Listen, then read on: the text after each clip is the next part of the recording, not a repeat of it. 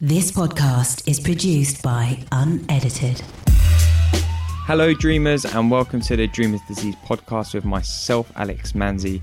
And this is the podcast where we're aiming to inspire you to become the best you can possibly be through hearing the stories of inspirational people who are following their passions and dreams. Because I believe that it's the disease of dreaming and not doing that causes us to live unhappy lives. So we try to gain some wisdom and some life lessons from each guest that you can apply to your life. And on this week's episode, I'm joined by Michelle Elman, who is a body confidence coach, a YouTuber, podcaster, author, and an all round body positivity influencer. And she is seriously amazing.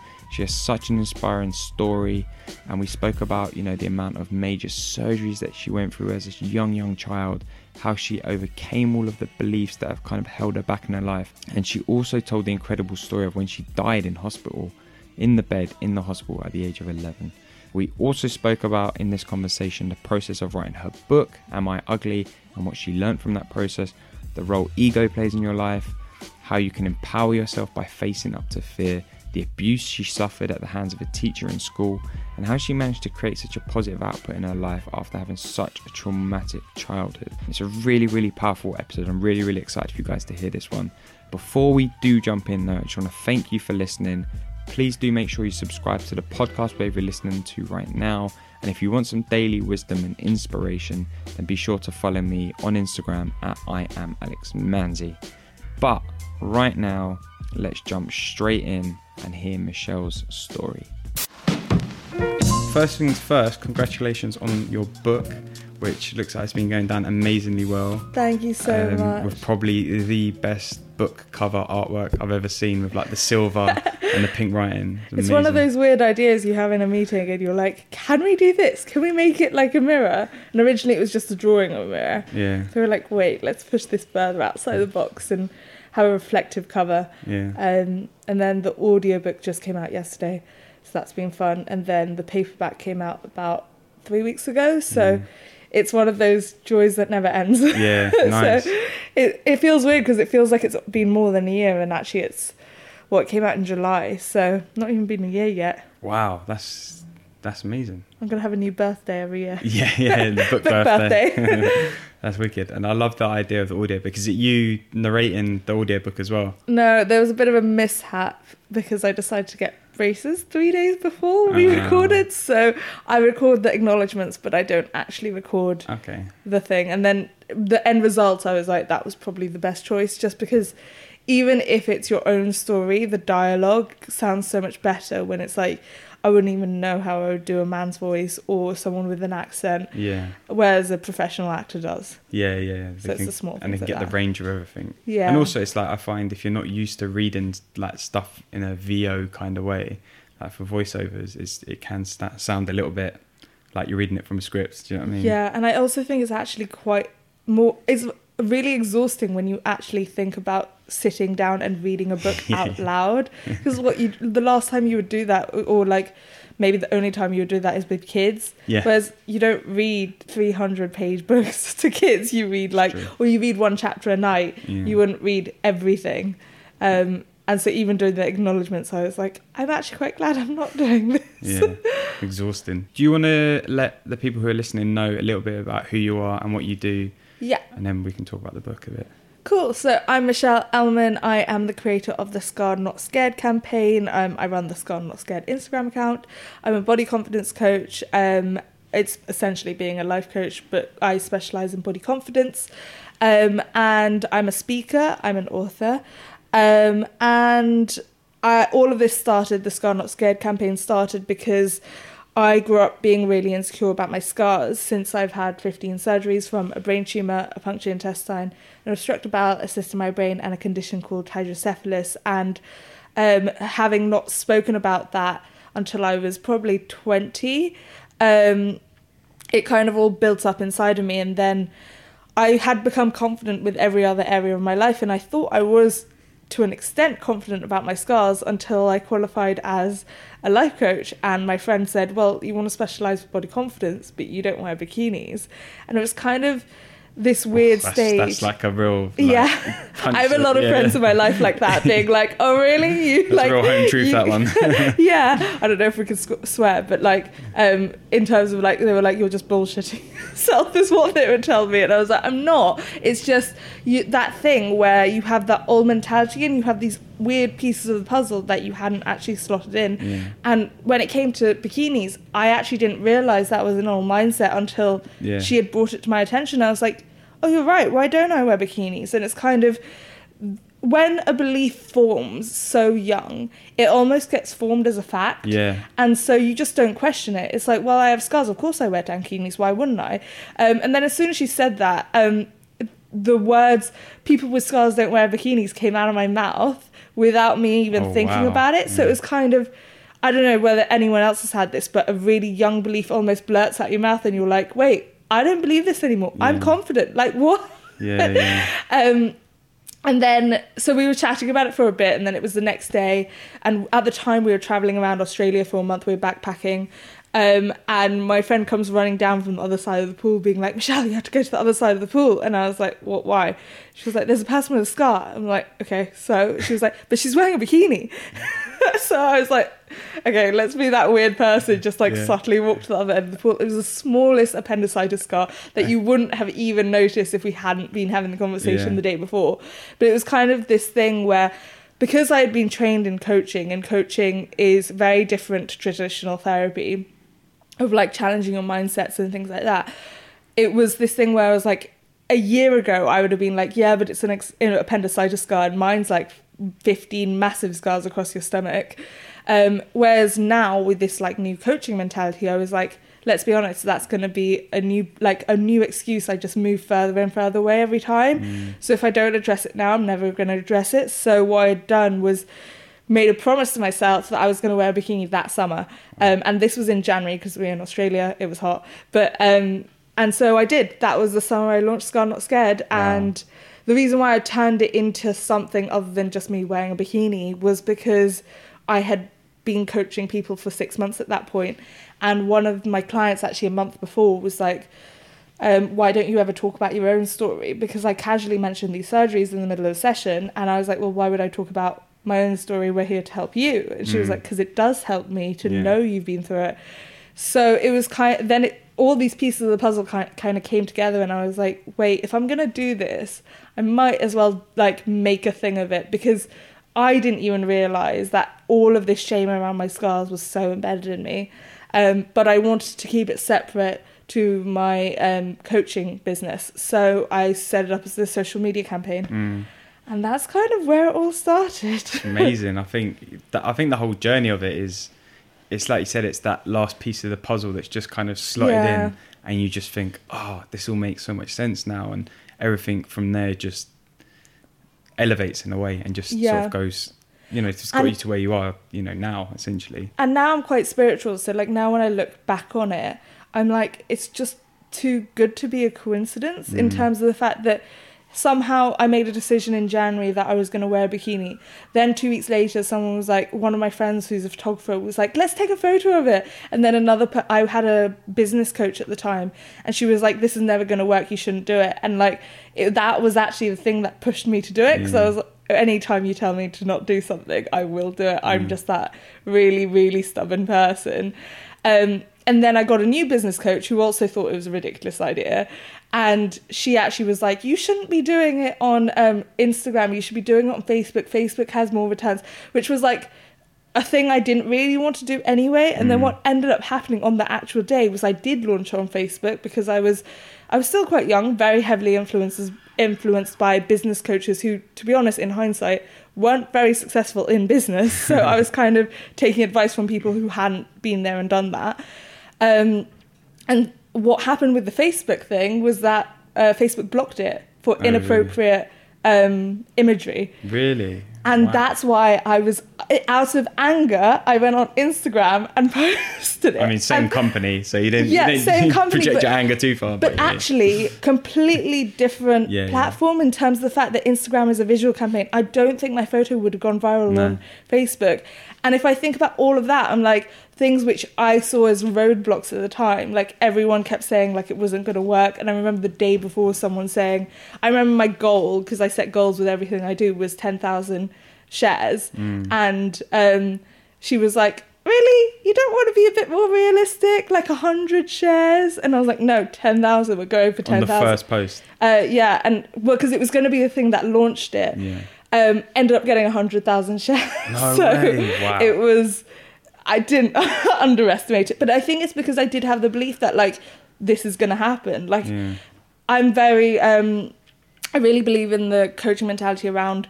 Um, believe like it's already like act as if it's already done, Mm. and that's genuinely what I was like. It's already done. It's going to get hundred thousand shares, um, ten thousand shares turned into hundred thousand. But that was kind of what was behind it. And at the time, I was like, all of these are roadblocks, like Facebook banning it, like. But if I had not done it on Instagram, and the reason why it worked on Instagram was because Instagram had just released that top nine feature, which ah, I yeah. didn't even know how that worked. But it went into the top nine of every single hashtag I used, and at that time you could use limitless hashtags. Yeah, yeah. So it was just perfect timing. Yeah, that's that's crazy, and I think the thing of what you said, where if you act like something, it, it's it's happened, it's happening. Yeah. You just open yourself up to so many more possibilities because you remove all of those limiting beliefs that you're talking about of like, oh no, I can't do it because of this, or there's this thing that's going to stop me doing it. You just think, no, it's happening. It's it's it's a done thing, and all of that falls away, and you just you focus more on how you can get that thing to happen. See, that's the thing. I don't actually focus on how it's done, and I think that's actually the thing that creates the roadblocks. Mm. Because if, like, let's say you want to make a hundred thousand pounds, you would then go, okay, well then I've got to make ten thousand pounds in like the first month or whatever. And if you've not reached that by February, you're like, cancel this goal. I've not got made twenty thousand by now. Like, I'm not going to make a hundred thousand by the whole year. Um, but you never know. Like on December thirty first, a hundred thousand could come in, and it's kind of if you compare it more to like getting pregnant. Let's say you want to get pregnant by the end of the year. By January, like by August, you don't need to be half pregnant. That's not how it works. Like you can get pregnant on December thirty first. You Yeah. don't know how successful you're going to be, but it's because when it comes to especially monetary goals or um, career goals, it's like, oh well, I should be halfway there yet. Mm. And it's like, but you don't know if you've set the goal and you've set it with a date, it can come in the day before. If you're not okay with that date, move that date earlier. Mm. But don't be like, well, why hasn't it come? Like, why hasn't it come about yet? Um, and that was kind of the same with my campaign, where it was like, I I wasn't even known on social media. I had 1,000 followers at the time, and I was like, no, but social media is where it's at at the moment. It's where I can get this conversation started. And for me, it was mainly about the fact that I wanted people without scars to be included in the conversation because I could have easily done this in like a scarred with a scar charity or like in a scarred community um, where there are safe spaces to talk about this stuff. Even back then, there was but I wanted people who didn't have the scars to be included in the conversation because that they, without like blaming anyone, that if you talk to anyone with scars, they have a story of someone without a scar making a comment, Yeah. and that creates the insecurity. So nothing changes unless we include them in the conversations as well. Yeah, hundred percent. And I think, um, you know, like you said, you've got so many different types of scars and places and Yeah. positions. It's like you have to be open to that and just be like, well, this is me. This is this is how I am. Yeah. And you know, you, your body has been through so much, and it's come out the other side of it. It's like you should actually be celebrating that rather than being like hiding it away. Know. You know. And I think I, re- I read something in one of the interviews you did elsewhere where you said that you died, pretty much died having surgery at like 11, 12 or yeah. So well, so the problem is that it was printed in the Daily Mail that I died during surgery, which if I died during surgery, I wouldn't know. Yeah. But I actually died in a hospital bed. Yeah. So I do remember it happening, and I remember floating above my. So what? To try to put some context to that, um, I had been in hospital for about two months, Yeah. and they had just found a brain tumor, which I actually had since I was born. But when I was born, I was diagnosed with a condition called hydrocephalus, which means you have too much water in your brain. Yeah. So at 11, when they found the brain tumor, they were like, the brain tumor might be causing it. because the tumor was growing and also um, was producing liquid. So they were like, that could be what was causing the extra liquid. And because hydrocephalus as a condition doesn't actually have any explanation behind it, so people don't know why some people are born with extra liquid in their brain and also extra liquid being constantly produced. So it's not like you can remove that liquid. Um, and so when they removed the tumor, they were like, "Well, you might not have hydrocephalus anymore, which means I don't have a tube. I don't need the tube, or it's called a shunt, which drains the water from my brain to my stomach." Um, so they clamped it off to try and test it, Yeah. and that's when I flatlined. But it was a full day of like the I, I hate saying headaches because they're they're ca- they're more like migraines, but they're genuinely the worst migraines in the world. At one point, Wikipedia actually like the, under the symptoms was like the worst migraines in the world. That's Yeah, what it feels like, and because of the test, they couldn't give me any medication, so I was in this excruciating pain for I think about 12 hours. Um, and they couldn't do anything. But then my mum and dad had got into like some squabble and they were started to raise their voice at each other. And so my mum was like on the verge of yelling and all like I, I was like having this headache and I said to my like my dad, Can you just go take care of mum? Kind of like meaning shut mum up because she's making my headache worse. Um but my dad saw that as my goodbye to the world Really? because the last thing I said was take care to take care of mum and then flatline. Yeah. Um, and like all I, I remember seeing my parents like falling to the ground crying and like everyone r- rushing around me, the nurses, and then a doctor came in. And I remember a doctor slapping me across the face. Um, but I was so calm, like weirdly calm. I've never felt anything like it. Where like, and uh, to be honest, afterwards I felt really guilty because can you imagine seeing your parents like hysterically break into tears and you feeling nothing whatsoever? Um, but as soon as he slapped me, I went back into my body. And when I told that story to the nurse, she was like, Your eyes were closed the whole time. Um, and also, you had flat lines, so you shouldn't have a memory of any of that. But that's exactly what happened. Um, but then I made the mistake of saying that on Loose Women, which meant it was distorted quite a lot in the Daily Mail. Yeah. yeah. But that's the true story. I wasn't in surgery, but in a hospital bed. Yeah. Wow. And so, what was what was the feeling then when you did open your eyes again, and after the doctor had used that classic bit of medical kit of slapping you around the face?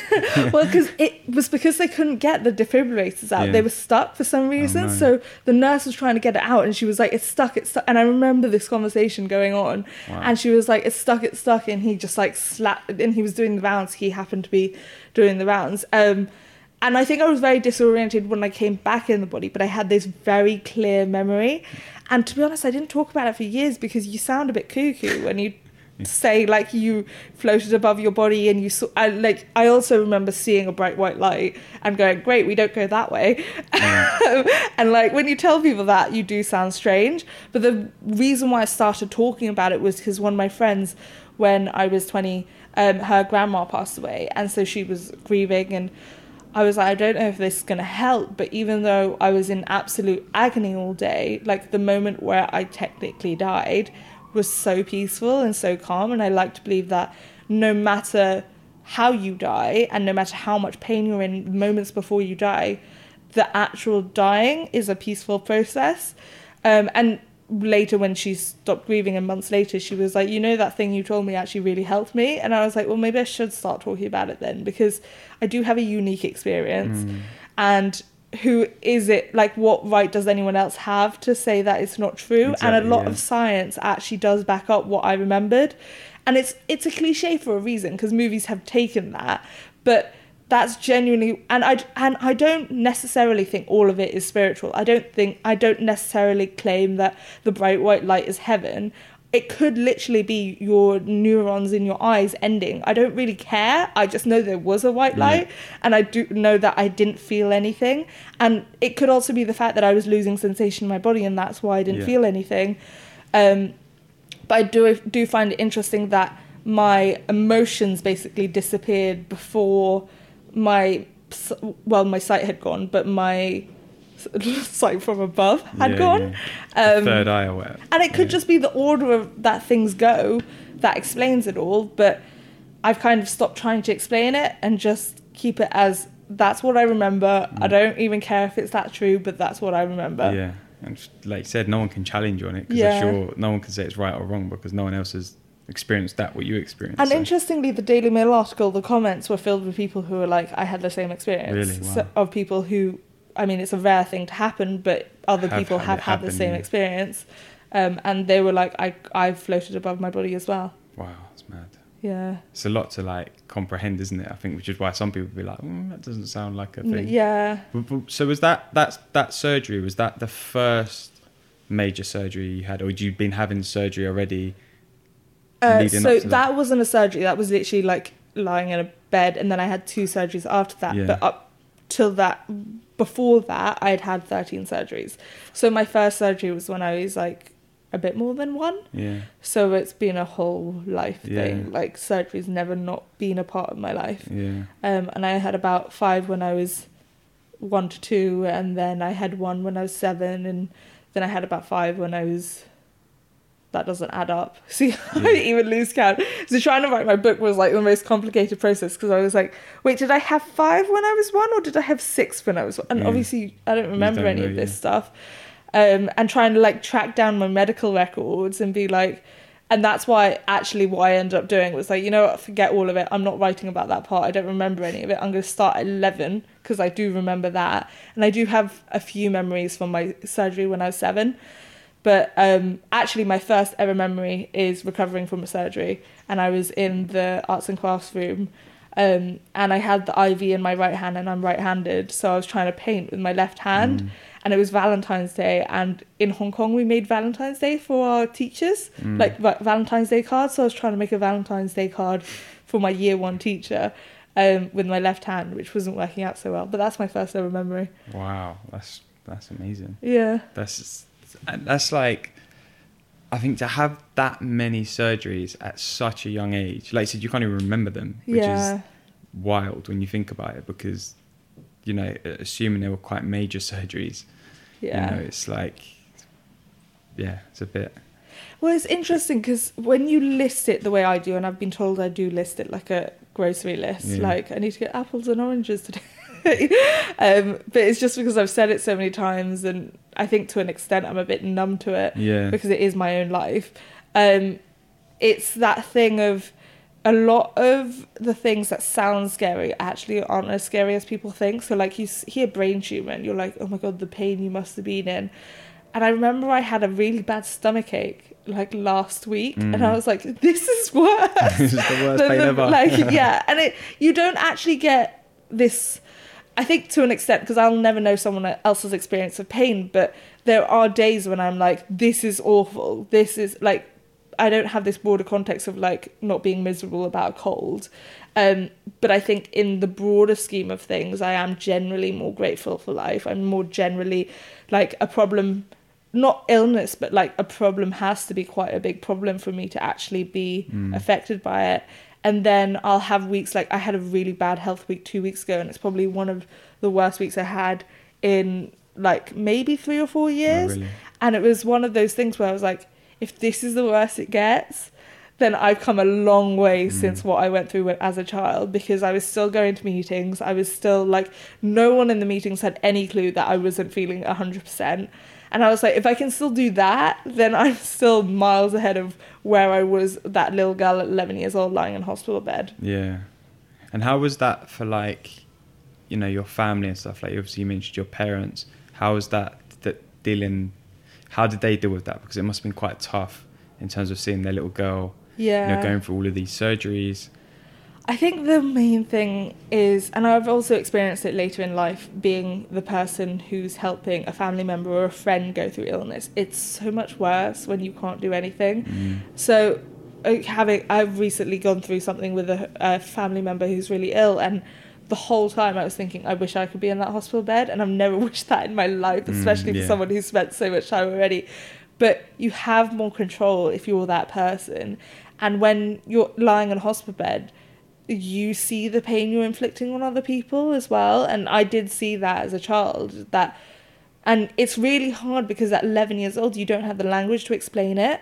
So one of the main things i used to think as a child was like i'm literally causing my parents pain right now and if i didn't exist they wouldn't be in this pain. Um, which is really morbid thought but you just don't have the language to realize what you're really going through. It's almost like what you're going through is not age appropriate.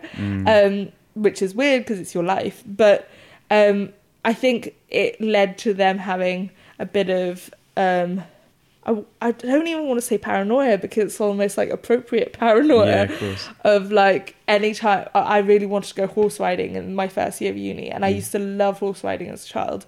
But as soon as my surgeries got really serious, they were like, "When you're not going horse riding, you fall off a horse and you crack your head open, and then you're gonna have to have another surgery." But then I was in uni. It was the first year of uni. I hadn't been in hospital for eight years, so I was Mm. like, you know what? I'm an adult. I can decide what I want to do. And it was like a four week argument with my mum of like, you're not going to do that. I need you to call me after every horse riding. and it's this really like scared thing, or like if I casually mention the fact that I have a headache on the phone. And not like a hydrocephalus headache, but just a headache. Mm. They're like, "Well, go to the doctor," and I'm like, "No one goes to the doctor for a headache. If it's serious, I'll go to the doctor. Yeah. I know when it's serious, but it's that thing of I don't think they're ever gonna be a hundred Like, percent relieve okay of that, around yeah. me. Yeah, and that everything is like the worst case scenario, even if it's like actually in reality, I've not been in hospital since I was nineteen. I'm 25. That's pretty good going. Mm. My longest streak has been eight years, so I'd like to go back to that. But currently, I'm on six years. Yeah. That's pretty good going. So Yeah, that's awesome. I mean, yeah, I just think it's it's great how you know you have gone through so much, and some people would you know they'd live their life like oh life is doom and gloom. I'm you know I'll probably be in hospital again next year, or you know they have like certain kind of beliefs and mindset. So how what for you was like a turning point in terms of like get, getting from all of these surgeries into a position where you can actually look back and reflect it and, and almost laugh about Yeah. it like you like you have been and kind of just be like do you know what? That's just my life. That's just how it's how it was I think laughter's always been a coping mechanism, and especially my kind of humor, which is quite morbid humor, um, has always made other people quite uncomfortable because I was making these morbid jokes at like seven years old, but it's just because of the nature of my life. But I think in terms of mentality, there were two definite shifts. Um, so my I had the bulk of my two I, I would I kind of split my whole I've had a number of hospitalizations but there were two major ones that stand out in my mind. One when I was 11 and one when I was 19 and when I came out of the one when I was 11 and I'd been in hospital I'd been in the ICU which in America is the um, intensive care unit. No one stays in the intensive care unit and can walk out basically looking like the way I look and am as able as I am. But I did. And what that caused was me actually being scared of everything. Um, and I think the reason why I never really went into a dark place after that, of like, I had a lot of that during hospital. So I had a lot of why me, what caused this, what did I do? Um, and then the response would always be like, don't worry, everything happens for a reason. So I was like, what reason? Was I mean to my brother? Did I not drink enough milk? Did I like all of this stuff? Because again, 11 year old, and it sounds childish, but I was a child. Um, and so I had a lot of that in hospital. But once I came out, I was so grateful for being outside. Can you imagine not going outside for three months? wow um, or even leaving your bed for three months. Um, and but I was scared of everything. I saw everything as a threat. I saw everything as a potential harm to lead me back to hospital. And my ultimate goal was to never go back to hospital. But then it was eight years of me not going into hospital. So like bit by bit over eight years, you would think you would get more and more confident in the fact that you could do more things. But I went the opposite way and I was like crossing more and more things off my list. And I'm like, but it's been eight years, so I need to like restrict even more. Um, and then in my, it was my first year of uni that I started talking about this stuff for the first time. And I had a lot of, um, emotions around like I just had a lot of shame around talking about it and I was finally talking about it for the first time and I kind of embraced it. I'd got a tattoo about it and I was like I don't have to be ashamed of this. I'm fine. Like and it might actually be healthy. Like I've not been in hospital for 8 years and I'd got to the point where I was like I'm done. I'm never having surgery again. and I actually started living, stopped being scared of everything, and that was like two months later. I went back into hospital, Oh, no. um, completely unrelated, but um, What was the cause of that? nothing. Literally, I had an obstructed bowel, and Ah. they said obstructed bowels can happen to anyone who's had an abdominal surgery, and doesn't need to be anything major if you've had like a C-section, which is on the scale of like serious surgeries is like Mm. really not serious. It's like a one. Um, you can have uh, obstructed bowels, and uh, it happened to me twice, and so I was stuck in hospital for six weeks without any food or anything, and that. For the first half of that, I remember being really angry, being like, I did everything right. I literally stopped anything I enjoyed, and I was a very active child. I like loved horse riding, I loved rollerblading, I played ice hockey, like all of like the really dangerous sports I used to love, and I stopped doing all of it because I was like, it's all going to land me in Mm. a hospital. And I was like, but I did all of that and I landed in hospital anyway. And that actually reversed all of the fear that I'd had for the last eight years. And I was like, you know what? If I'm going to go end up in hospital, then I might as well do everything that I love anyway. So that was January. And that summer, I had a summer I called my YOLO summer. I literally went like, I used to love wakeboarding. I started wakeboarding, paddleboarding. Um, I went cliff diving, which was quite a big thing in Hong Kong. And I'm scared of heights, so like jumping off a cliff was like, Yeah. um, That is but- scary. Yeah, and Scary. uh, to be honest, I'm not sure I'd do it again, but I did it that You did summer. it. it's crossed off my list. Um, and I just started. It, it was it was funny how much fear had taken over my life. Not even in terms of things that were dangerous to me. So, for example, I never went to dance classes because I was like, oh well, I don't want to be the fat one in the back of the room, blah blah blah. And all of that just went with this hospitalization around 18, um, when I was 19, and I was like, it had spread to everything. I was scared of everything. I was scared of like being rejected. I was scared of like failing. I was scared of I was scared of life. And so I just was I, I just sat in this hospital bed for six weeks thinking about every single opportunity I missed out on. And it wasn't the big things. And I think it, people always think it's going to be the big things. But I remember the main memory that I kept kept coming back to was it was a December night and we, my friends invited me to their house and it was a 20 minute walk. It was raining and it was cold and so i didn't go and that's all i thought about. They were playing cards. I love playing cards. Mm. and they were like come on it's your favorite game and this was it was called liverpudlian rummy and you play it till like three in the morning and Mm. it's i think it's something like 12 rounds. It's my favorite game but i just didn't go because it was cold and raining. And i was lying in this hospital bed being like what i would give right now to be, i would walk like a an hour and a half to Yeah. get there I don't care. I'd be able to walk, number one. I'd be able to be with my friends. I'd be back at uni. Um, I'd be able to drink. I'd be able to play cards. Like all of these things, which I kind of took for granted. Um, so when I left hospital when I was 19, I was like, I refuse to take it for granted. I'm going to literally make take advantage of life and not be scared of it anymore because if I am going to end up in hospital again, then I don't want to be sitting in a hospital bed full of regrets. Like I wouldn't be sitting in a hospital bed full of memories at least. Yeah. Um, and I just I dreaded the thought that I was going to die at 19 with a bunch of regrets and all I'd done was study. this is true and i think like what you just said about having that gratitude of like the really simple things is Yeah. so powerful because i know like there's times where i've like put myself through stuff and you look back on it and you're like you just restricted yourself so much for Yeah. like the most ridiculous reasons whereas in fact you should look at all the positives of, of that situation you know like you said you, you could say you know i, I can walk i'm Yeah. you know etc etc etc and it's like that that feeling of like just showing more gratitude for stuff changes a heck of a lot in terms of like the way your mind works. Yeah, and I think it's almost I, I saw it most with British culture on the Mm. whole because we don't live in a culture that is like that. So I left hospital um, on the I left hospital early Feb, and I remember I came back to uni on the eleventh of February.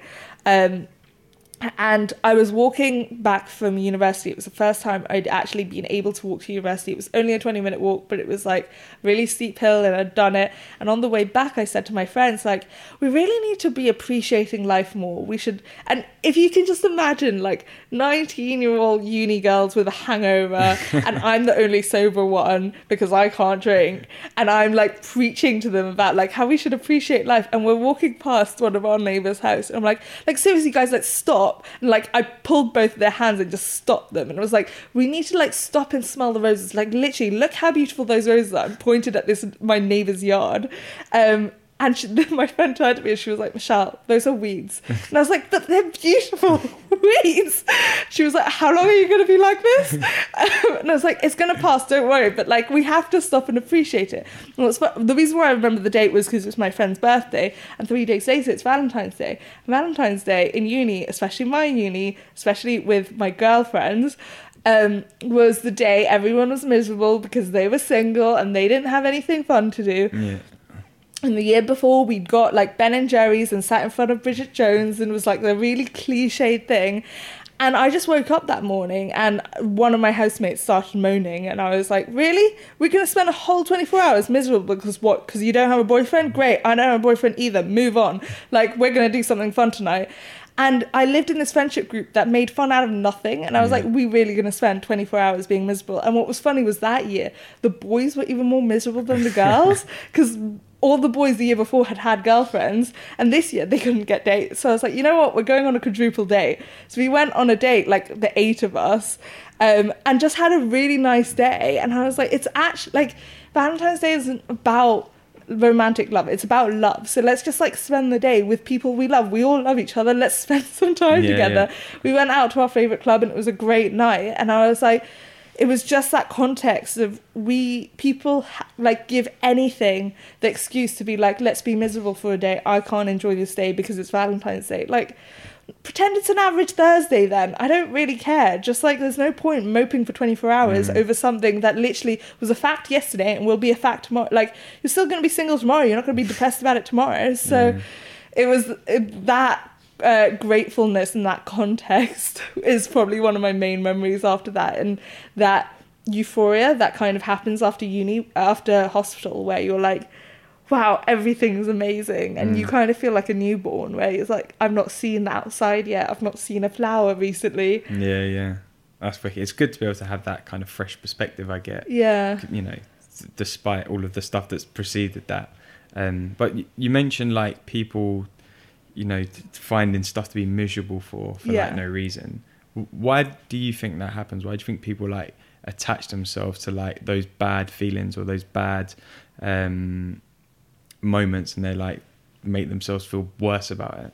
I think they're scared. I think it's all driven by fear because it's a lot easier to be like be miserable about what you don't have than actually go after the things you do you do want.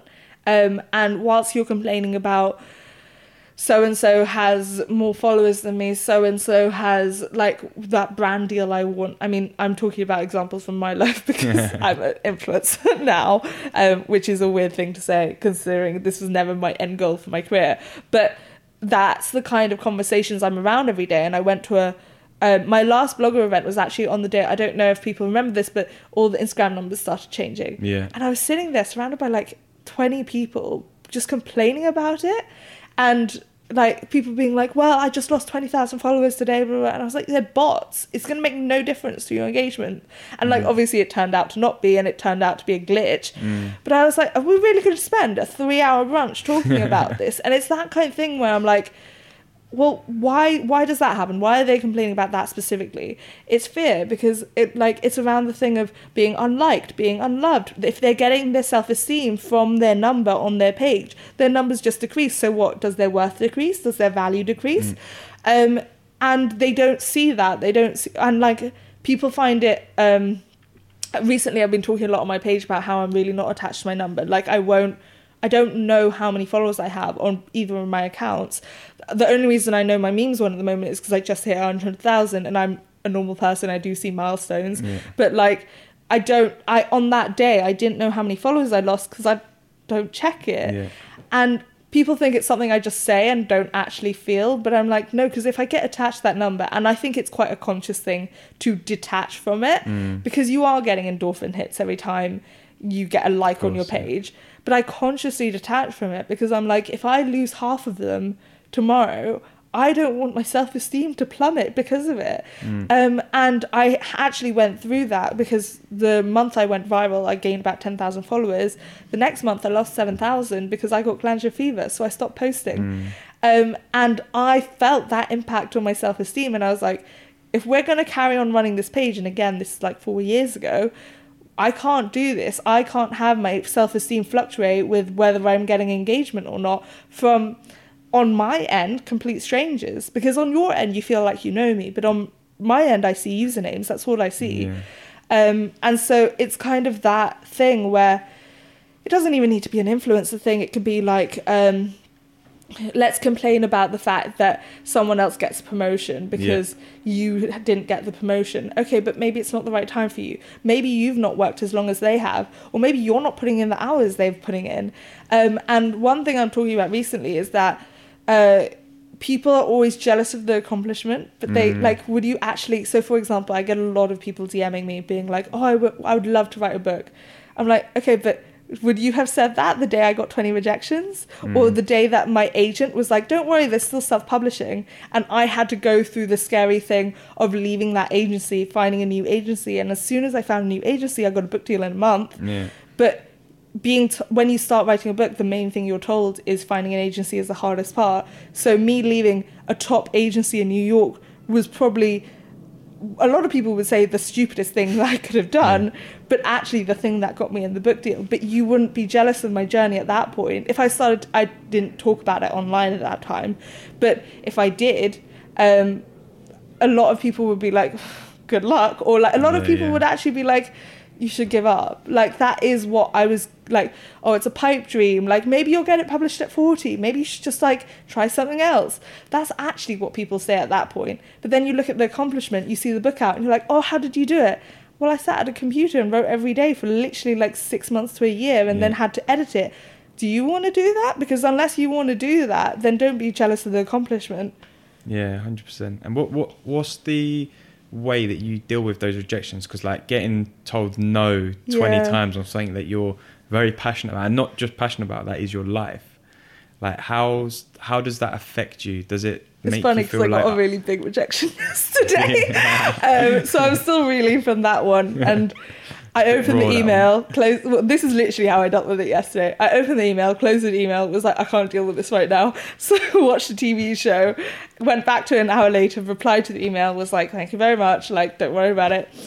I'll be fine. And then was like, okay, we're just gonna we're just gonna be productive today because I have this thing around if you're going to have a bad day, at least make it a productive one because Yeah. at the end of the day, you'll be proud, even if it's. So, what I tend to do or is. make it the best bad day ever? Yeah. So- Well, so I tend to do all the tasks I absolutely hate. So, I spent all day editing a YouTube video yesterday because I was mm. like, I hate doing this. It's quite a mindless activity, so I don't have to, like, actually think that much about it.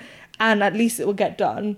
But I'm human. I have those bad days. I didn't feel great yesterday. I mm. was like, great, what do I do now? And that's the main thing my brain jumps to is like, what do I do now?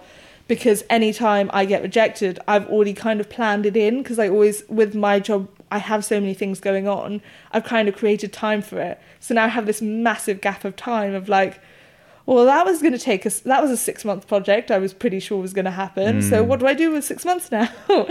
um, but what I do on what I did all of yesterday was just like shut off thoughts and like I'm very good at not listening to my thoughts when they don't serve me. Yeah. And all of yesterday my brain was feeding me junk like you're never going to get an offer like this again. You're never like there's no point trying because the next one will be rejected too. Like that was what was going through my head all day yesterday.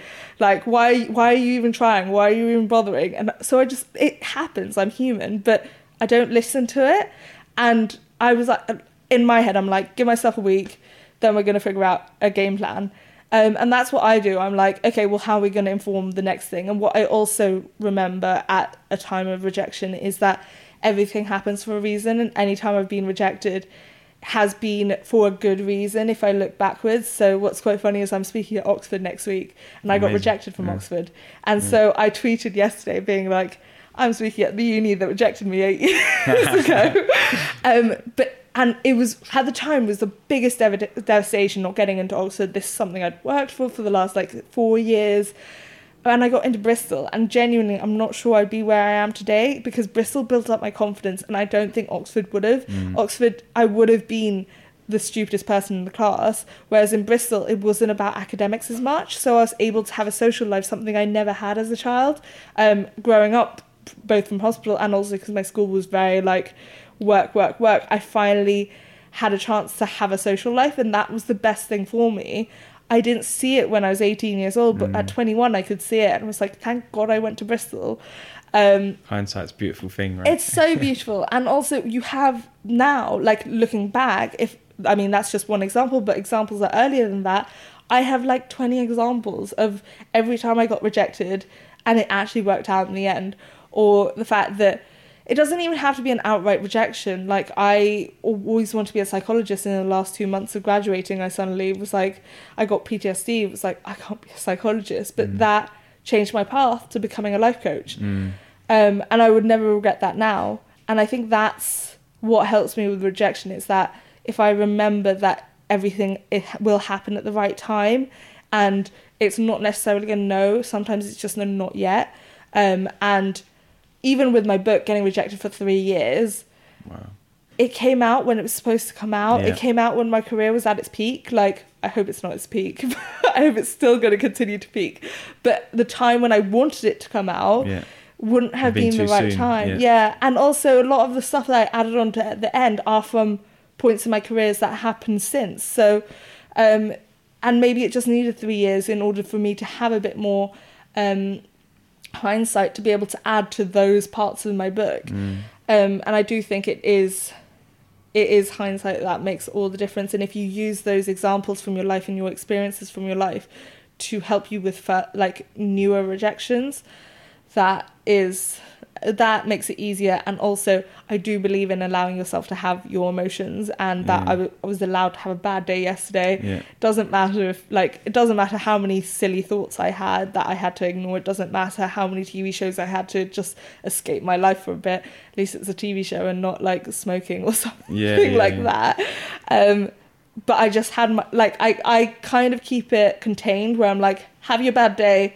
Tomorrow we're picking ourselves up, Yeah. and that's the way I deal with it. Yeah, I think it's great because I think a lot of the stuff we do is like we don't accept when things don't go our way. Yeah. Sometimes we don't even accept when things do go our way. Yeah. And we hold ourselves back from like really feeling what that's about by protecting ourselves. Yeah. And instead of just what we should be doing is going, right, actually, okay, cool, I might be having a really crap day, but that's fine. Like, Yeah. we have crap days, we have good days, we have amazing days, we have average days. It's like you just got to allow yourself to feel that when you're having it and not fight against it because that's where you get that build up of the tension Yeah. which then causes you know untold you know problems and Yeah. issues and stuff And I also think at least I tried. That's the main thing Yeah. that I was because I have these negative thoughts. So I have like everyone else, like, oh, why did you even bother? And then I try to counteract it in my mind. Either I ignore it if I don't have the energy to, or I try to counteract it. And even when I was trying to counteract it yesterday, I was like.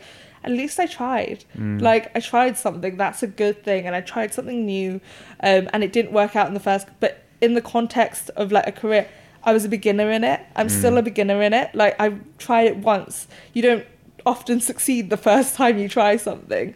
And I think even just thinking about that really helped me yesterday. yeah and with like writing the book obviously like you said it was like a year long process plus Yeah. editing which is you know another few months or whatever it is like what what did you learn about yourself through that whole process because I wrote at the back end of last year and released it in January a free ebook, which was just like 50 pages. Yeah. I don't think it was that. It was like 45 pages. And I learned so much just through going the pro- through the process of writing about the things that I was passionate about and that you know I've I've taken on as understandings and trying to like relay those back to people who would be reading and just it was almost a uh, twice as much fulfilling for me to write it as it probably was for someone reading it if you see what I mean. So like what, what were the things that you learned read uh, writing your book? The main thing is because it's a memoir, I finally put um, every experience I've gone through in the context of the age I was at at the time because I think there's a natural instinct in all of us as a child to think you're always really grown up. And when you're actually writing about an 11 year old and you're like, if I imagine an 11 year old now, and not me, but another 11 year old, yeah. how small that person would Mm. be um, and like half my height and how like imagine that child going into hospital it was things like that. And i think i've always ha- i've always erred on the side of being very hard on myself. I'm quite an ambitious person and that i think often comes together. Is like you're ambitious therefore you must be hard on yourself because otherwise you won't achieve as much. Um, and going through those memories and especially the stuff around like 13 years old where it was like why aren't you as thin as your friends why aren't you like why aren't you achieving as much and i'm like you're a 13 year old mm. you shouldn't be working this hard and i was writing this book and i was like why is she working that hard she should be going out and playing with her friends or like when i was 17 and i was like determined to get in oxford and i'm like you've not even gone out yet. Like, why haven't you? You're 17. You're meant to be going out to house parties and mm. you're staying in every night. And it was kind of putting everything that I thought I was really grown up in, being like, actually, no, she was a child, and you're like that child still exists in with you within you. And I now work a lot with like inner child therapy because I think it's so powerful because to be compassionate to your inner child means you start having a more loving relationship with yourself. Mm. And I think that's the greatest thing I learned from my book, and also the fact that I think throughout my life in the school, I grew up in a boarding school, and I was gaslit a lot in um, boarding school. For people listening, gaslighting is essentially when um, your feelings and emotions are undermined a, a lot, um, and the person gaslighting you wants you to believe their version of events more than your own version of events. So a lot of the memories I had, um, my book starts with a case of abuse in my school, and I wasn't hundred percent sure it happened. And so when I first wrote it, the first thing my dad said was like. I know you think it's accurate, but just ask one of your friends if they remember it happening. You say there were 90 girls watching, like one of them must remember this. And that evening, I happened to be going to a um, dinner party with my school friends, and there were 12 people around there. And I just said it quietly to the person sitting next to me, like, hey, do you remember in, like, we called it, oh God, I don't know what I called it in my book because I use fake names in my book, Yeah. but the first year of school. Um, we called it a particular house. I can't even remember now. Yeah. But I said, do you remember that happening? And she was like, yeah, I remember it because your screams weren't human. Like they sounded like an animal. And it was just this moment of like being validated and being like, wait, this did actually happen. Mm. It's gone like, from being like a memory to like Yeah. something that someone's like you and said also like backed up. I mean, it's not going to be a spoiler because it's in the first chapter, but like a teacher dragging you across the carpet Wow. when you're unconscious, like you're like, but I'm unconscious. How could I remember this? Because I was I wasn't fully unconscious clearly because I do remember it. Um, and I was like, wait, so that actually happened? That happened in a school, and no one did anything about it, and no one said anything about Mm. it. Like when you grow up, you start going, that can't have happened. Because logically and rationally, if a child got dragged across the carpet in front of 90 other girls, someone would do something about it. That teacher would be fired. So you start not believing the memory because I'm like, it must not have happened because otherwise there would have been a consequence. Um, and the fact that, like, no, like, there were two teachers present, no one said anything. Um, and so as a result, for so that happened when I was 11 and I started writing the book when I was 19 for eight years all i'd done was question this memory because i'm like and what ended up happening was i was talking to this one person the whole table joined in and everyone added small memories to it and all of them pieced together what ended up being in that chapter because i 100% remember it. I've Mm. always known i remembered it. But then there was always this layer of doubt over the top where i'm like but logically and rationally it doesn't make sense because if that happened she should be fired. Why was she never fired? Mm. um, and then I was like, well, surely it didn't happen because otherwise I would have told my parents. And like things like that, which add on top of it. And a lot of those stories can start to build in eight years. And it was tearing all of them down over like the course of it. And I mean, it still happens to this day. I went to a party at the weekend and a friend from, well, she's not even a friend. I wasn't in a class with her. I was, I didn't live with her in my house. Um, and she came up to me. She was like, and there was there's a part in my book where I talk about my friends making up a song called the Michelle Stop Eating song, um, which sounds funny and is funny. It was a really funny song, but actually, in terms of body positivity and eating disorders, not that funny, and also has an impact on a 15 year old girl quite a lot. And this person who I probably talked to five times in my life, she was like. I've read your book, uh, and I remember the Michelle Stop Eating song because it was such a catchy song. The whole year was singing it, Wow. and it so it still happens to this day where I'm like, people are validating these memories that I wasn't like.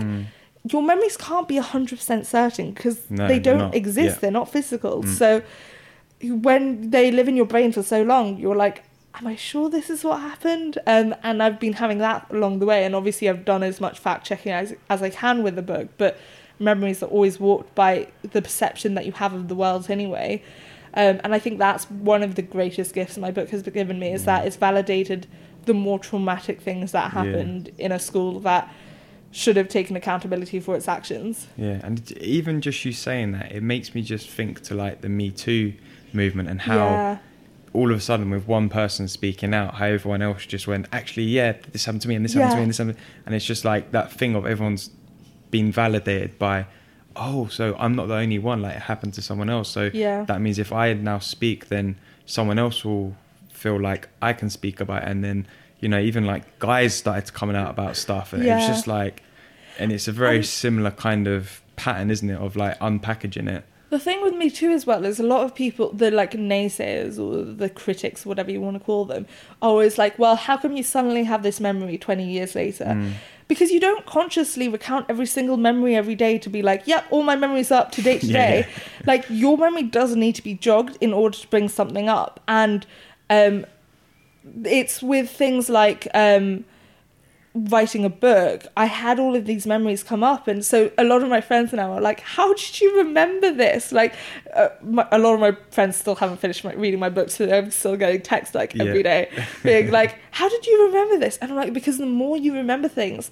The more memories keep coming up, and as I was writing the book, new things would come into my mind, and I don't think because I like in coaching you learn a lot about the unconscious mind and the conscious mind. So much is in your unconscious mind that you don't um don't tap into and just because you don't consciously remember it every day doesn't mean it's not there. Mm. and you can remember something that you've not thought about for 10 years and then suddenly be like oh yeah and that happened. And because it's kind of almost been sitting in the back of your brain for 10 years it does almost have like hazy edges around it. Yeah. you're like are you, am i sure that happened? But every single thing that i wrote about in that book i fact checked with someone who was like that did happen. Mm. but it just seems hazier in your head because you've just not recalled it as many times as other memories that you would probably use more frequently like your phone number. Um, and that's i think what actually is happening with me too is that people are like oh there's this traumatic memory that i didn't want to think about so i pushed to the back of my mind for years but actually it's still there and i do know this happened. Um, but it's just a little bit hazy because i don't like bringing it to the front of my mind as often as other memories Well, it's um, what's it called? It's called repression, isn't it? When you Yeah. choose, well, you don't choose, but you subconsciously choose to push something to the back of your mind and not To ever revisit Yeah. it, and then all of a sudden it comes out, and it's that's kind of that. And there's two things I want to pick up on from that kind of story there of the book. Is one um, the the abuse in school. Like what what level of abuse was that? that was mainly it. That was the. I think it's more neglect than any. There was just one incident, um, and it's just the book happens to start with it, Yeah. where I fainted in a classroom, and it had been months of. I would say I had. Oh, I hate saying this because this is what a victim says, but like I would say I had some part of it in the fact that like I was a very stubborn child who'd gone into hospital so many times, and I knew what hospital meant. I knew hospital meant being taken away from my friends, lying in a hospital bed for ages. So I did, to an extent, uh, underplay the symptoms I was going through. But there was particularly one teacher who um, I was feeling really ill that morning, and I probably should have insisted that I didn't go to class, but I pushed myself and went. Um, and she was she got annoyed because I was crying so loudly she couldn't teach. So she sent me out of the classroom. And when I went to go open the door, I remember like all the energy draining out of my hands and like fainting in the doorway. And I guess my foot propping the door half open annoyed her because she then was like, get either get in or out of the room, like kind of mentality. And then she was like, "Fine, if you're not going to move, I'll move you move you myself." And she dragged me across the carpet, and I still remember like getting the carpet burns, and Wow. that woke me up to an extent. But then it was it was break time, so like all the girls started coming out. She yelled at everyone to go back in the classroom, but everyone had heard this like ruckus of like me not only crying in the room but then being dragged out and then the girls in my class screaming because they were like What's going I- on? yeah and that like i looked dead across the carpet you're dragging a, dead person across the floor um and I the reason why I call it abuse now is because I think it is and it should be Yeah. classed as that. Um, and especially if you think about the fact that this was what a 50 year old, 6 year old woman, and I was an 11 year old child, Mm. and nothing was done. The teacher wasn't fired. She taught me for the next seven years. No. Um, Oh. and and she was a teacher who didn't have a prominent place, so she taught things like PHSE, general studies. Yeah. There was no reason why she needed to be teaching me for the next seven years, and it was very rare that one teacher taught you for the whole seven years. There was something like seventy faculty members. Yeah. Like it could have really easily been swapped, but I actually think it was purposely done. Um, and the fact that there were a lot of so when I came back, she said to me, "Oh, nice to see you back up on your feet." No. So it was things like that where I'm like, it was almost like you were smug about the fact that you got away with it. Yeah. Um, and so it was quite a like ongoing thing in the first. My book is separated into three sections, but that section was kind of. I didn't realize how much that experience with that one teacher made me so ashamed of everything, and that like. It was also the the power dynamic of an authority figure, Yeah. and that I was in a country without my parents. So I went to boarding school in England. My parents lived in Hong Kong. That you're meant to literally be like my pastoral care Yeah. Like protect. and yeah. that you're abusing it um and just like she was always this like almost haunting image throughout that whole school time because any time I saw her from the opposite end of the corridor I would turn around and walk like because I was just like I just don't want to see her How did it affect you then being in, in the class with her over that following seven years? I I think the only way I coped, and I think this is why it was so validating when the book came out, was the only way I coped was pretending it never happened. Mm. Um, and like in my head, I was like, I was unconscious, so it couldn't like it couldn't have been a clear memory anyway. Like someone would have done something about it. There were two teachers standing there, um, and so that I just underplayed it. And Mm. in the class, so she had. She wasn't the deputy house mistress, but she was the next person below that. So she was very high up in the Mm. school. Um, and uh, as I got further and further up, and as I became like an officer and prefect and all these things, and I get got these like leadership roles when I was around 16, 17, I'd always have to go to her to like yeah. talk about it. And so she would always say this sentence around like, I just think about that young little girl feeling so poorly on the floor, and now you're such a strong. And it was like, it was so creepy every Yeah, time she said it. sick. Yeah. Yeah, and it like it made my skin crawl, and I was like, I just want to be away from this woman. Mm. Um, and I think that was the main thing around it, and I think it was just important thing for me to say personally, but also I think I want to talk about it because this is the stuff that does happen in schools every day, but because it's not classed as abuse, because it's like a blurred line. It's not like she slapped me. It's not like she Mm. punched me. Um, it's not like she did anything after that, but then it was almost that power was still there, Mm. um, and that I'd almost given her that power. Um, it took away my power and it took away my strength because it was like I was always, to be honest, I always just felt really small around her. Like even when I was 17, 18, I still felt really small around her, and that I couldn't vocalize what I actually wanted to say to her. And I had this like grand illusion with a ton of my friends that on the last day of school I was finally going to punch her and like, um, and then on the last day of school she came up to me with my parents and I said nothing. Like I didn't actually say a single word. And I remember she walked away and I was like, fuck, I missed my chance. Yeah. Sorry, I'm not sure I'm allowed to swear. yeah, yeah. Um, but I, I just remember thinking like, I'm such a coward. Like Mm. that was my chance to say something. Even if I didn't punch her, I could have said something. Yeah. I didn't say They called her a anything. dick or something. Yeah, or just like even be like how you treated Yeah. me, like just something. And I said nothing. I didn't even say thank you. I literally just stood there. And then my um I remember my dad said something like, Wait, wasn't that the one who wasn't very nice to you? Because that's all I told them. She Mm. wasn't very nice to me because she ended up sending an email whilst I was in hospital. Not after my first four surgeries, the following like in the next three months, but after my brain tumor was diagnosed, Wow. saying that I should slap her on the wrist for not believing her. And she sent that email to my parents, never said it to me. Wow. Um, and yeah, so that and so I said to my parents, "Oh, she was just like nasty to me. I didn't Yeah. actually say what she did or wow. yeah." Do you know what? It's just. It's, I think it goes down to like what you were saying earlier about the age thing and, and having that fear and not maybe necessarily knowing how to process it and deal with it. Yeah. But it, it reminds me so much, and it, this is so funny of talking of unpackaging memories of something that happened to me in school where I was with. I I can't again mm. hazy around the edges. Yeah. I can't remember exactly, but it was in the gym after like a PE session, and it was the teacher who I don't even think was our PE teacher, was just another PE teacher, and then two other students and me, and we were all getting told off for probably being clowns, and he was telling off the other two, and I was kind of like stood behind him, like messing about, trying to make the other two laugh, as you do as like a fifteen-year-old kid, and he somehow clocked me, and he turned around, and I had this memory of him. I can't remember, quite remember if he like grabbed me round the throat or like grabbed the scruff of like my Yeah. collar and tie and literally threw me onto the floor. Oh and I just remember being in like absolute shock that like this Yeah. authoritative figure had done that. And, And also just in terms of strength, yeah, like his size. yeah, there's literally nothing size. I can do to that. Like a grown man who you know probably would have been mid thirties to forty ish versus a fifteen year Yeah. old boy, and it was just like, just thinking of it now, I'm like, jeez, how did I not say anything about that? But the thing is, at the time, it wasn't like that teacher would never get away with that now. No, 100%. My teacher, I'd like to think, would not get like purely out of fear, and especially because of things like the Me Too movement, where they would be like.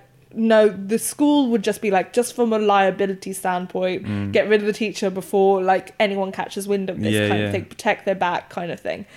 But back then, because there was no accountability for that kind of behavior, it was brushed under the carpet. Yeah. Let's pretend like it didn't happen Yeah. you then take on the fear, you take on the shame. And I genuinely think I lived with shame around that memory when I'm like, as an adult now, I'm like, whose shame was it? Mm. Yeah, Not you had mine. no control over it as well. Yeah.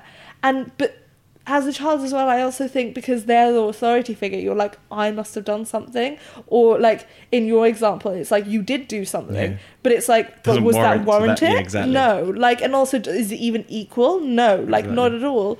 Um, but if you even give a child like a, a small thing that they could have done to deserve it. Mm. So like I remember I used to replay things like, oh well I should have probably just not gone to class that Mm. morning. Like things like that.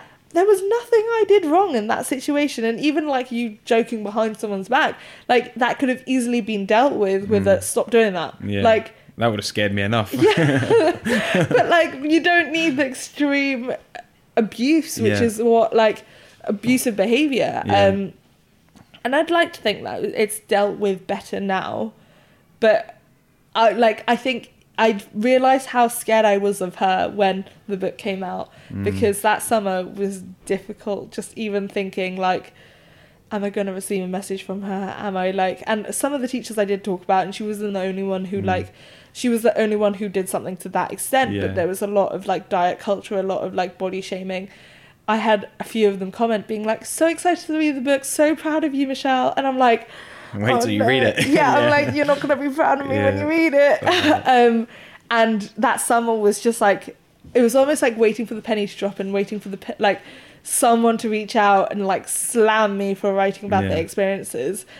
But I, I just had to keep reminding myself like I need to tell these stories because the only reason I don't want to is because of shame. Yeah, and uh, again, it just goes down to I think it's down to having the courage at the time. But as a kid, you don't have the courage to speak Yeah. out about it. And I just hope that like anyone who's listening or you know seen your stuff or has read the book who can now have the courage to speak out about stuff. What no matter how small it might have seemed at the time, if Yeah. it's wrong, it's wrong. It doesn't matter like the scale of it. Yeah. It's like wrong is wrong, and it's like if people are abusing their power or authority or anything like that, it's like 100% we should be encouraging people to speak out about it. Which Yeah. thankfully we're seeing, you know, with the Me Too stuff and other stuff that's happening in the press. There's like almost that. I don't know if encouragement's the right word, but encouragement for people to start. But it's creating that like safety to be able to yeah. speak out. Yeah, and also knowing you're not alone in what's probably like you know in my case, maybe in your case, like Yeah. we probably wouldn't have been the only ones who have experienced that on behalf of that person. And it goes to show with you know um, I don't even want to say his name to be honest, but with the Yeah. the Me Too stuff, you know, Yeah. it wasn't a one-off case; it was like multiple. So yeah, and it you know and all the other stuff. Um, but the other thing actually I wanted to before I forget, but I wanted to pick up on was you mentioned the Michelle Stop Eating song or whatever Yeah. it was called. that is obviously a very like horrible thing to be happening to a child. Did that lead on to anything? You know, I think you mentioned eating disorders with that. Yeah. Did that lead on to you then? So that actually started because of the t- a teacher, and that Right. teacher was the teacher who commented saying, "So proud of you! Can't wait to read this. Pre-ordered Mm. it." Um, I've not heard about it from her since, but uh, it was because I was walking back from a cookery class, and in my school you had compulsory cooking classes, Yeah. and I was holding a chocolate cake, but I was slightly bigger than my friends, Yeah. and I oh no, it was a Victorian sponge cake because I don't like Victorian sponge, so I wasn't going to eat it. I was walking to the kitchen to leave it. And I remember all of these details because that was the first thought I thought. I was like, but I wasn't going to eat it. And she was walking past and she went, Michelle, stop eating. And like she was walking past me, so she'd already walked past. So she screamed it like three more times. And I went, but it's not for me. And she was like, Michelle, stop eating. And I was like, but it's for Lucy. And like she was like, Michelle, stop eating. Um, and the door to the common room had been open, Yeah. and all of the 11 girls in my house and in my year were sitting there and they like just heard this michelle stop eating down the corridor. So it started becoming this running joke turned it into a song um, and then everyone started singing this song. But it because i was always the biggest one of my friends and i wasn't big. Like that's the funny thing is that if like i posted a picture of my me the day that happened the other day and like i'm a normal 50 like i Mm. don't want to use the word normal. I'm like a size 12 15 year old girl which is healthy. Like that i mean again i don't want to use the he- word healthy. There are no good words to use in this context but like i'm not fat. Yeah. and i'm being told you need to go on a diet. She put me on a diet about a week later. Anytime she saw me with a cookie in my hand she would literally like publicly embarrass me by like being like michelle you're not allowed to eat that. With like my three friends standing behind me all with three cookies each and i've only got one because i'm already so conscious of my weight. But she takes that out of my hand and then like my friends are joking being like hey you got no cookies and i've got three kind of thing. And it's like the 15 year old jest and like joking about of course I laughed along. Of course I was like, oh, it's a funny song. What was I meant to do? Throw a Mm. strop and be like, Mm. because then I, my friends would be like, you're being too Yeah, and then, and they then, do it even more. yeah, and like that was always the thing. So I hated being called Mishy um, instead of Michelle, and so they always call me Mishy. My friends to this day call me Mishy because it started because I hated being called Mishy. So I definitely didn't want the jokes to intensify when it came to my weight and my body. But it became this like it started with this like ongoing need to diet. Um, and I never went into a full blown eating disorder, but um, I did go on to like um, like bursts of just like yo-yo dieting and like trying every new diet and never thinking my body was good enough and always thinking like it was my fault that um, I didn't have the same figure as my friends. Um, and I think it started a lot of really unhealthy habits and uh, relationship and really warped my relationship with food. Um, and just also just around shame around eating. So I was still never like it took me a really long time to unlearn like the shame around eating around people. So um, in uni we always ate all meals together, and I lost about thirty pounds that Mm. year because I couldn't eat You in front wouldn't of eat- people. Um, and so like all especially the guys who were like playing rugby and all be like you're not eating that and like take my plate two seconds later They like score. yeah and they're like great we've got another meal for free Yeah. and i was like in a very unhealthy way not eating um, but simply because i'd been shamed for literally walking down the corridor with a, a slice of cake, cake. that i wasn't even going to eat um, and so it, i think that kind of stuff never really leaves you Yeah. um, and it even comes up and it's kind of that thing it comes up in life in weird ways so like i'd be on a date um, i went on a date like maybe like five years ago and i remember um, he wanted to go to get some burger place afterwards and i in my head was like i can't do this i can't eat a burger in front of like this is the first day. i don't want to be eating a burger right now it's good we'd been drinking for so long that we'd like forgot about the time we started at three and it was like nine o'clock he was like i'm starving let's just go to mcdonald's and get a burger Yeah. I'm like, I don't want to eat burger in front of you. And it's that thing of, if I was, if I hadn't uh, discovered body positivity, I would challenge those thoughts now. And I do like absolutely fine eating in front of whoever at the moment. But like, it's only because of body positivity that mm. I realized that it was never me. It was actually that I should have never been shamed for it, and that mm. I'm allowed to eat no matter what my size mm. is. How how did you go about unlearning that sort of pattern of thinking? genuinely challenging it because it doesn't again the mentality doesn't come up all in one day. Mm. It's like you're on this day and you're like, I don't want to do this. And then I'm like, oh, I don't want to do this means I should do this. Mm. Like that's how I challenge every single thing. And I'm like, I'm going to hate this. I'm going to be terrified while I do this. And whilst I order a burger and sit there and eat it, and I remember I got ketchup on my face, was so embarrassed. And he was like, and it was really cute because he like wiped it away and he was like, he was like, oh, you got a bit of ketchup. It was like a cute moment. And I was just mortified. and I was like, oh my God, that's exactly why. And now he thinks I'm a slob. And, you don't change by doing the same thing. And if I just said no to that, and it's a small thing, I said yes to having a burger on a first date. It's not revolutionary, but it was to me. And like then just doing that, which is actually quite a big step. In fact, in terms of I didn't go from not eating in front of anyone to eating in front of my friends. I went to not eating in front of anyone to eating on a first date Mm. Eating in front of my friends became easy after that because Yeah. I was like, well, I've already done the first date, so everything in the middle is kind of covered. Um, and it's actually by realizing what's truth and what's just your belief, and the fact that what is true is the fact that you are allowed to eat no matter your size. You need to eat today. No matter how much you eat today, you need to eat tomorrow. Yeah. Um, and that you're allowed to eat unhealthy food just as much as the next person. Just because I'm eating a burger in McDonald's with a guy on a date doesn't necessarily mean I'm eating a burger every single meal, even though society will tell you that because I am plus size, because I'm fat. They'll be like, oh, well, you shouldn't be eating that burger. But actually, I I'm not. I remember logically thinking this at the time. I'd not eaten McDonald's in like six months, and I was like, I know that, and I knew that at the time that even if they had that perception that that isn't the person I want to be dating, Mm. but because you see it from the outside, and especially because like especially online, you're like, well, you should stop eating burgers. Then I remember I posted a photo maybe two years ago of me eating a burger, and they're like, well, no wonder you're the weight you are.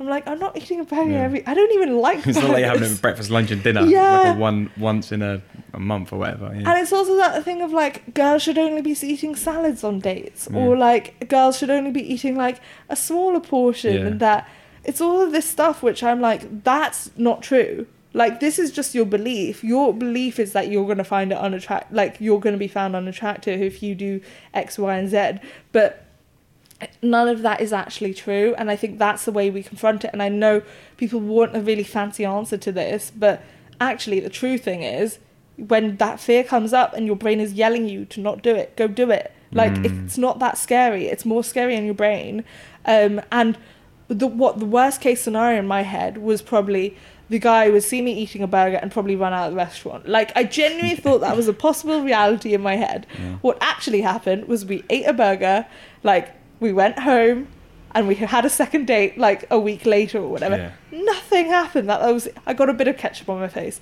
That was literally Yeah. it. Like what your worst case scenario in your head is is going to be a hundred times worse to the reality of the situation. And like he wasn't affected by like me eating a burger because he's eating the same burger. So you just have to fact check your thoughts because you're like, wait, hold on. Like how can he judge me for being unhealthy? I mean, people do, and especially when it comes to like sexual situations, there's always that double standard. But it's like, look, I'm eating the same meal. He suggested it. It's fine. Like we're gonna be fine. And like sometimes you just almost have to coach yourself Yeah. through the situation. And it sounds so silly because it's quite a I don't know, petty, like insecurity. Like it's not something that's going to revolutionize your life.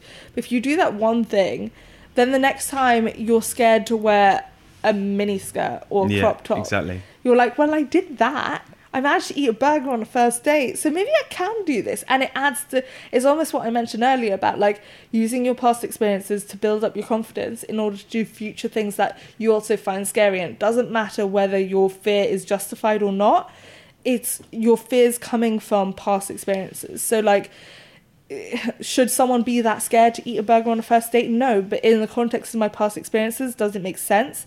100%. Mm. Um, and I think people shouldn't be scared about uh, confronting those fears just because they seem like they're petty or seem like, oh, well, I shouldn't have this insecurity in the first place. It doesn't matter why you have the ins- it, doesn't matter why you have the insecurity. It matters that you confront it though. It's how you deal with it. Yeah, Yeah. hundred percent. And I feel I think what you said there is uh, is perfect in terms of like challenging it. I was literally before you arrived, uh, or before I started setting up, was I was writing something about the ego Yeah. and challenging your ego and checking it in at the door when it does arise in that kind of situation where your ego's like, you don't want to be eating a burger in front of this person. You go, Yeah. actually, hold on, what is wrong with that? You stay there, Mr. Ego, Yeah. Mrs. Ego, and I'm going to carry on with my life, and you you stay over there.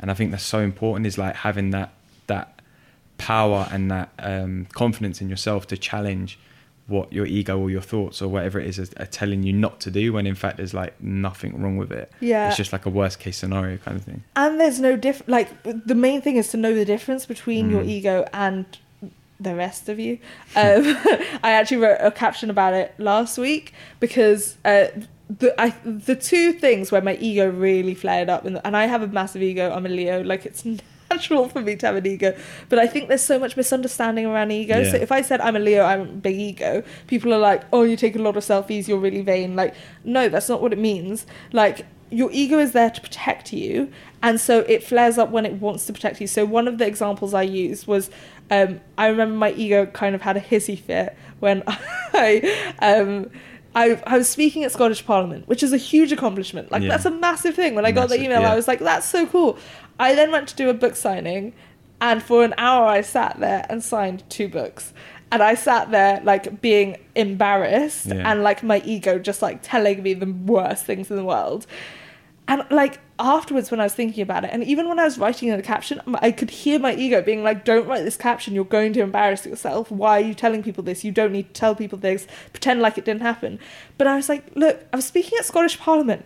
Like that's a great thing. Yeah, exactly. Who cares how I sold two books? Great. but even still like, that's two people who have read that book that could have gone in to impact their life in a positive way so And it's also the thing of I remember the first time I went public speaking. It was of my first paid speaking gig. I wasn't even fully qualified as coach, and I got my first paid speaking gig, um, and five people turned up, mm, and I remember being so mortified and just like, oh, this is so embarrassing. I've charged this person, and five people turned up, and then I was like, wait, hold on.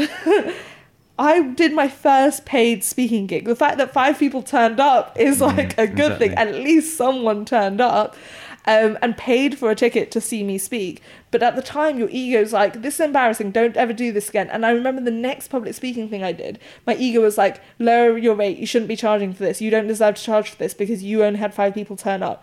And your ego will tell you that, but it's not trying to get you it's trying to protect you because they're like well you're going to put yourself out on the ledge again and like risk something then you also are risking yourself getting hurt again and falling flat on your face. And i'm mm-hmm. trying to stop you from doing that. So i'm telling you to stop public speaking at all.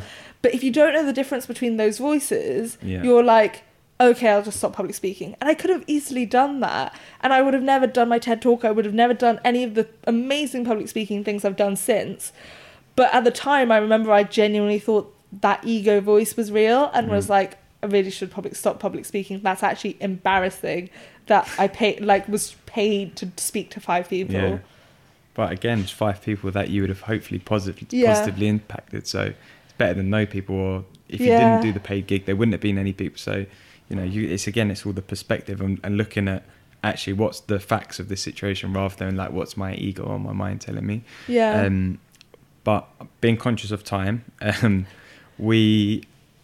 I've got three more questions for you, basically. Um, last three, quick fire. Kind of ish. Depends how quick you answer them, I suppose. But three questions I always ask everyone at the end. okay. Um, first one is if we could rewind time, and you could uh, go back and speak to a younger version of yourself. So let's Yeah. use the 11 year old version of yourself because Yeah. we've spoken about her quite a lot. Um, what three bits of advice would you give her to start doing from that very moment? We'll start doing. Um, I would actually tell her to stop believing adults because I think when you're a child, you automatically think adults are right and you're wrong, which led to a lot of me not taking opportunities because an adult told me I wasn't good enough. When actually I did think I was good enough before that adult to- told me that.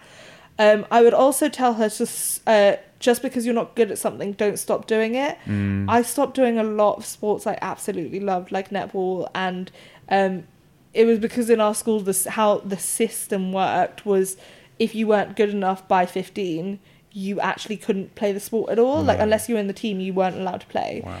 Um, and I would have actually told her like, go find an out of school thing to do the things that you love just because you're not good at like or even like painting i used to love painting but i was really i still am really bad at it um but do that stuff anyway and it doesn't matter if you're good at it or not Yeah. if you enjoy it it's important enough Yeah. um, and the third thing I'd probably tell her to do is, I mean, she, she at 11 years she wasn't doing it, but at 15 she was, was stop vocalizing your negative opinions about your Mm. body. Um, and that's actually probably the first thing that did start my body positivity was I stopped saying out loud. I think to an extent you can't control your thoughts, and I think to an extent your Yeah. thoughts are recycled uh, words from other people. So I would never tell someone stop thinking negatively about your body because to an extent you don't have much control around it, but you do have control whether you vocalize that. Mm. And when you vocalize something, it becomes so much more powerful because you spend more time and energy on it. So just stop talking about that aspect of it. Um, and that just because you believe something, it's not necessarily true. And just because you think you're ugly doesn't make it true and doesn't stop your life in any way. Mm. Um, I think I genuinely thought unless I was beautiful, I couldn't accomplish anything, especially at 11. Mm. Um, and I, I think my main, one of my main memories around 11 was actually leaving hospital and I'd lost so much weight um, that I had to buy, like my mum had to buy, bring new clothes for me. Um, Really? And I'd lost like, I, I was like a skeleton basically when I left. Um, and I remember just looking at myself in the mirror being like, I'm never going to be this size again because I knew I hadn't eaten in the last three months. So I like, and it was almost like every day I would look in the mirror, I'd kind of dread more weight coming on. And I, I thankfully never thought of the option of not eating, Yeah. but um, that was the main thing I was thinking about when I left hospital at 11. Wow, that's mad, isn't it? Yeah. Man, and then you look at again how far you've come through that journey. It's just Yeah. it's amazing to see. And I think what the, the thing you said about sport was quite funny. I, I don't know if you saw me laughing because I am a terrible golf player, like awful to like terrible. But I love playing golf. Yeah. so I like in, when it's summer, I go out and I play with my dad because he like loves playing. And literally, I spend four hours in the trees chasing the ball, like in the sand, like everywhere the ball shouldn't be. But that sounds fun. But it is fun Yeah. because you know you get to be out in the open. But it's like the fact that I'm rubbish at it doesn't stop me from doing Yeah. it. Um, so it was quite funny that you said that because it just made me think of that straight away. Um, Yeah. So the second question I had for you is uh, Dreamer's disease, obviously the name of the podcast. Yeah. What does the Dreamer's disease mean to you? It means the fact that when you start dreaming and it actually comes true, and so much of, I always like that quote, which is like, uh, so much of what is happening nowadays you would have thought was never, would never be possible. Yeah. And then it happens, and you're like, the impossible came true. Wait, hold on. What can I do now? And it's that moment of like, I remember walking away from the first ever meeting with my publishers where I got the book deal. And I walked away and I was like, wait, the book I worked on for the last like 10 Yeah, years, probably happening. all together, it's happening. Wait, what can I do now? And it's like this moment of um, where the world is your oyster, nothing can stop you. And you've built up so much momentum from all the positivity that's happening in your life that you genuinely believe you're unstoppable. And Mm. those moments don't last because with everything, every feeling is like temporary and even happiness is temporary. But grabbing hold of that moment and utilizing it to form a, a not necessarily a plan, but goals about like, cool, let's work on this next. Yeah. and that excitement when you first like think of something new that you want in your life um and i think that's what it is is like it's ch- it's almost chasing this like never ending high but like at the same time um i've tried to like work on like limiting it as a high and trying to extend the enjoyment of it. Yeah, um and the process of it rather than just like I think I fell into a bit of a trap last year of like the more, more, more mentality of like Mm. sometimes when you have this, um, almost what I was just talking about in terms of like chasing something and Yeah. then it comes true and you're like, oh my gosh, when you do that so many times, and I, I think for me that was definitely 2017. It was like my life had become unreal and everyone was telling me like, oh my god, you've gone like viral and I had gone from having 10,000 followers in one year to 90,000 followers and you can it's not the following it's the opportunities that Yeah, came with yeah. it and then suddenly like people will recognize me in the street kind of thing and you have this like euphoric year where you're like wow anything i want i can have and then 2018 it's like same thing, but none of it excited me anymore. Yeah. And it's because it had turned into like more, more, more. What's this isn't good What's enough. Like, the- yeah, yeah. everything had been so impressive. None of it was impressive anymore. Mm. Um, and 2018 was kind of like a humbling year through all of that, and then went into 2019 being like, you know what, all that stuff was great. I just didn't appreciate a lot of it because it'd come become so normalized. So it's finding that balance of like achieving this stuff is wonderful, but only if you enjoy it. And I think I've finally got to that place in my life where I'm like, I am so appreciative of, of whatever comes my way. That that's what drives it, and it's not the end goal. And I think 2017 was too much about the end goal and the like ticking the box, signing the contract. Like, but actually now I just really enjoy the process of things. Um, and hopefully it becomes more of a like lifestyle rather than a bunch of milestones. Yeah, and it's it's really interesting that you said it that way around because I said on a previous episode of the podcast that I find that it's not a journey to a destination. Yeah. The journey is the destination, Yeah. and that's where the happiness and the joy is, rather Yeah. than looking forward to the next thing because you can never. You get to that thing, and then it's okay. What's the next thing? And it, like you said, it all becomes a bit of a It's like You- destination addiction. yeah, and you lose you lose the the high of it as Yeah. it were. Whereas if you're focused more on the actual journey being the destination, it's unlimited because the journey always continues. Yeah. Um, which is yeah, just, I think it's a really interesting way to look at things. Um, so final question is, what does happiness mean to you? I think happiness is a really misunderstood concept because a lot of people make it a goal and it's not a goal because a goal requires time, whereas like you can literally be happy in a second. Mm. Um, like Ru- your dog Ruby walked in the room and I was like happy instantly because I'm a dog person. I've not seen a dog in maybe like well at least a month and like it's moments like that where I'm like even if you are if you have depression if you're depressed you have split second and sometimes I say to people like it's that split second where you wake up in the morning and you don't remember all your problems yet Mm. and like it you're still half asleep but in that second you're happy hold on to that second and figure out what was in that second and create more of that um, but happiness isn't a goal. Happiness isn't a permanent state. It's a temporary state, and all we want is more temporary moments of happiness than unhappy moments, and Mm. that will make you overall happy. Yeah. Um, but chasing it as this permanent state is unrealistic Yeah. because you're actually not ignoring all your other emotions and I don't like even calling them negative emotions but if you were to call them negative emotions there were five main negative emotions anger fear sadness guilt and shame and if you ignore all of those you're almost like validating happiness to a higher level when actually you need to process those emotions you need to have those bad days and slap a. in slapping order a to enjoy the happiness. yeah, and Yeah. like to slap a plaster over it and ju- just like write happiness on the plaster doesn't make sense because the plaster's going to come off eventually, and then it's going to be this outpouring of like I I think I'm very like my perception of the world is very and especially emotions when it comes to happiness is really altered by the fact that I had PTSD. So from all of my surgeries, um, I had PTSD at 21 Wow. and it's because I slapped plasters on everywhere and was like, "We're not dealing with this. We're gonna be happy. We're gonna be grateful." Because I that's the message I was fed. Um, was like, "Be happy, be grateful, you're alive," and that's wonderful. It's great to have a positive mentality. But if what you're doing in order to have that positive mentality is push out every other emotion, yeah.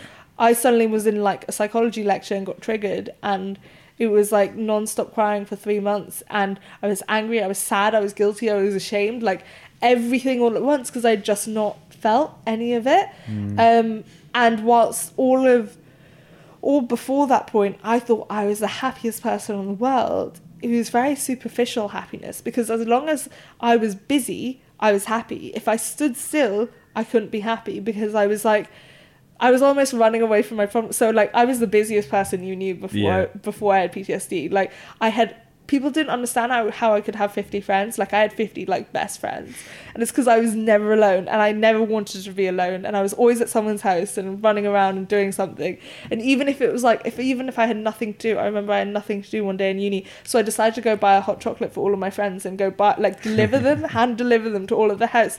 That was the kind of person I was just because I couldn't sit still and actually feel anything. Yeah. Um, and I think sometimes we confuse that as happiness when actually it's being okay with yourself, it's being at home in your skin, in your body, um, and it's being okay with your own company as well. And that I think Yeah. is a very long answer. No, But- it's, no, it's great because it's. I think it's it's totally true. And what you were saying about feeling the negative emotions in inverted commas, as you said, you have to feel those in order to be able to feel the other stuff because it coexists. You can't have happiness without the unhappiness. Yeah. Like they, they are the same thing. Like you'll be unhappy, but then you can also be happy. Yeah. And there's a middle ground, and it's like it's all one big thing. It's just like different different uh, levels across the spectrum, kind of thing. yeah. Um, which is yeah, you know, that's just that's life, I suppose, isn't it? It's the yin with the yang. Yeah. Um, but look, I want to thank you for your time, uh, for for being so honest with your story and sharing everything, and you know all the stuff that's in your book, which I am yet to read, but I will do. Um, it's on my reading list when I next buy a batch of books. Audiobooks are better. I'm an audiobook person. See, I, I, li- I like to listen to podcasts, but I like to read. if it's a Uh, book like this, I like to read it. Um, because I, I I only buy books that I like highlighting, and then I audiobook everything yeah. else. Ah, that's interesting. Yeah. Well, I scribble in most books. Uh. I'm just like underlining stuff that I like. That's a Um, loved book. Yeah. So yeah. Thank, you so much for having No me. No worries. Um, before we do sign out though, do you want to let people know where they can find you online, where they can get the book, the audiobook, Yeah. where they can find out more about your coaching or anything that you kind of want to talk about? So I'm Scarred Not Scared and Body Positive Memes on Instagram. I'm Michelle Elman on YouTube and Facebook and Twitter, Scarred Not Scared as well. Like those are my two usernames. And then uh, my book you can get on WH Smith's, uh, Waterstones, and Amazon. And then audiobook is Audible. Mm. And that's pretty much it. Everything else you can find on my website, which is michelleelman.com. Amazing. Well, thank you. Appreciate the time. It's been a great chat. And You yeah, too. have a great day. You too. So there we have it, guys. That was Michelle's story. I really, really hope you enjoyed this one. And a big thank you again to Michelle for speaking so openly about her story and what she went through. I honestly, I could have gone on for another hour, to be completely honest with her. There was so much to talk about, and we could have just chatted and chatted and chatted. But I would have been very aware that that would have been a very long episode. But I did love her energy and how she put such a positive spin on even the worst situation and it definitely puts a lot into perspective for me.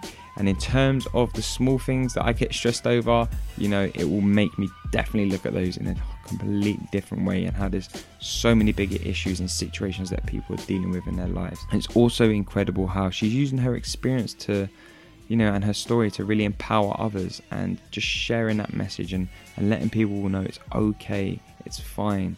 Just learn to love yourself and accept yourself. So do make sure you go and get a copy of her book. I'll link it up in the description. Am I ugly?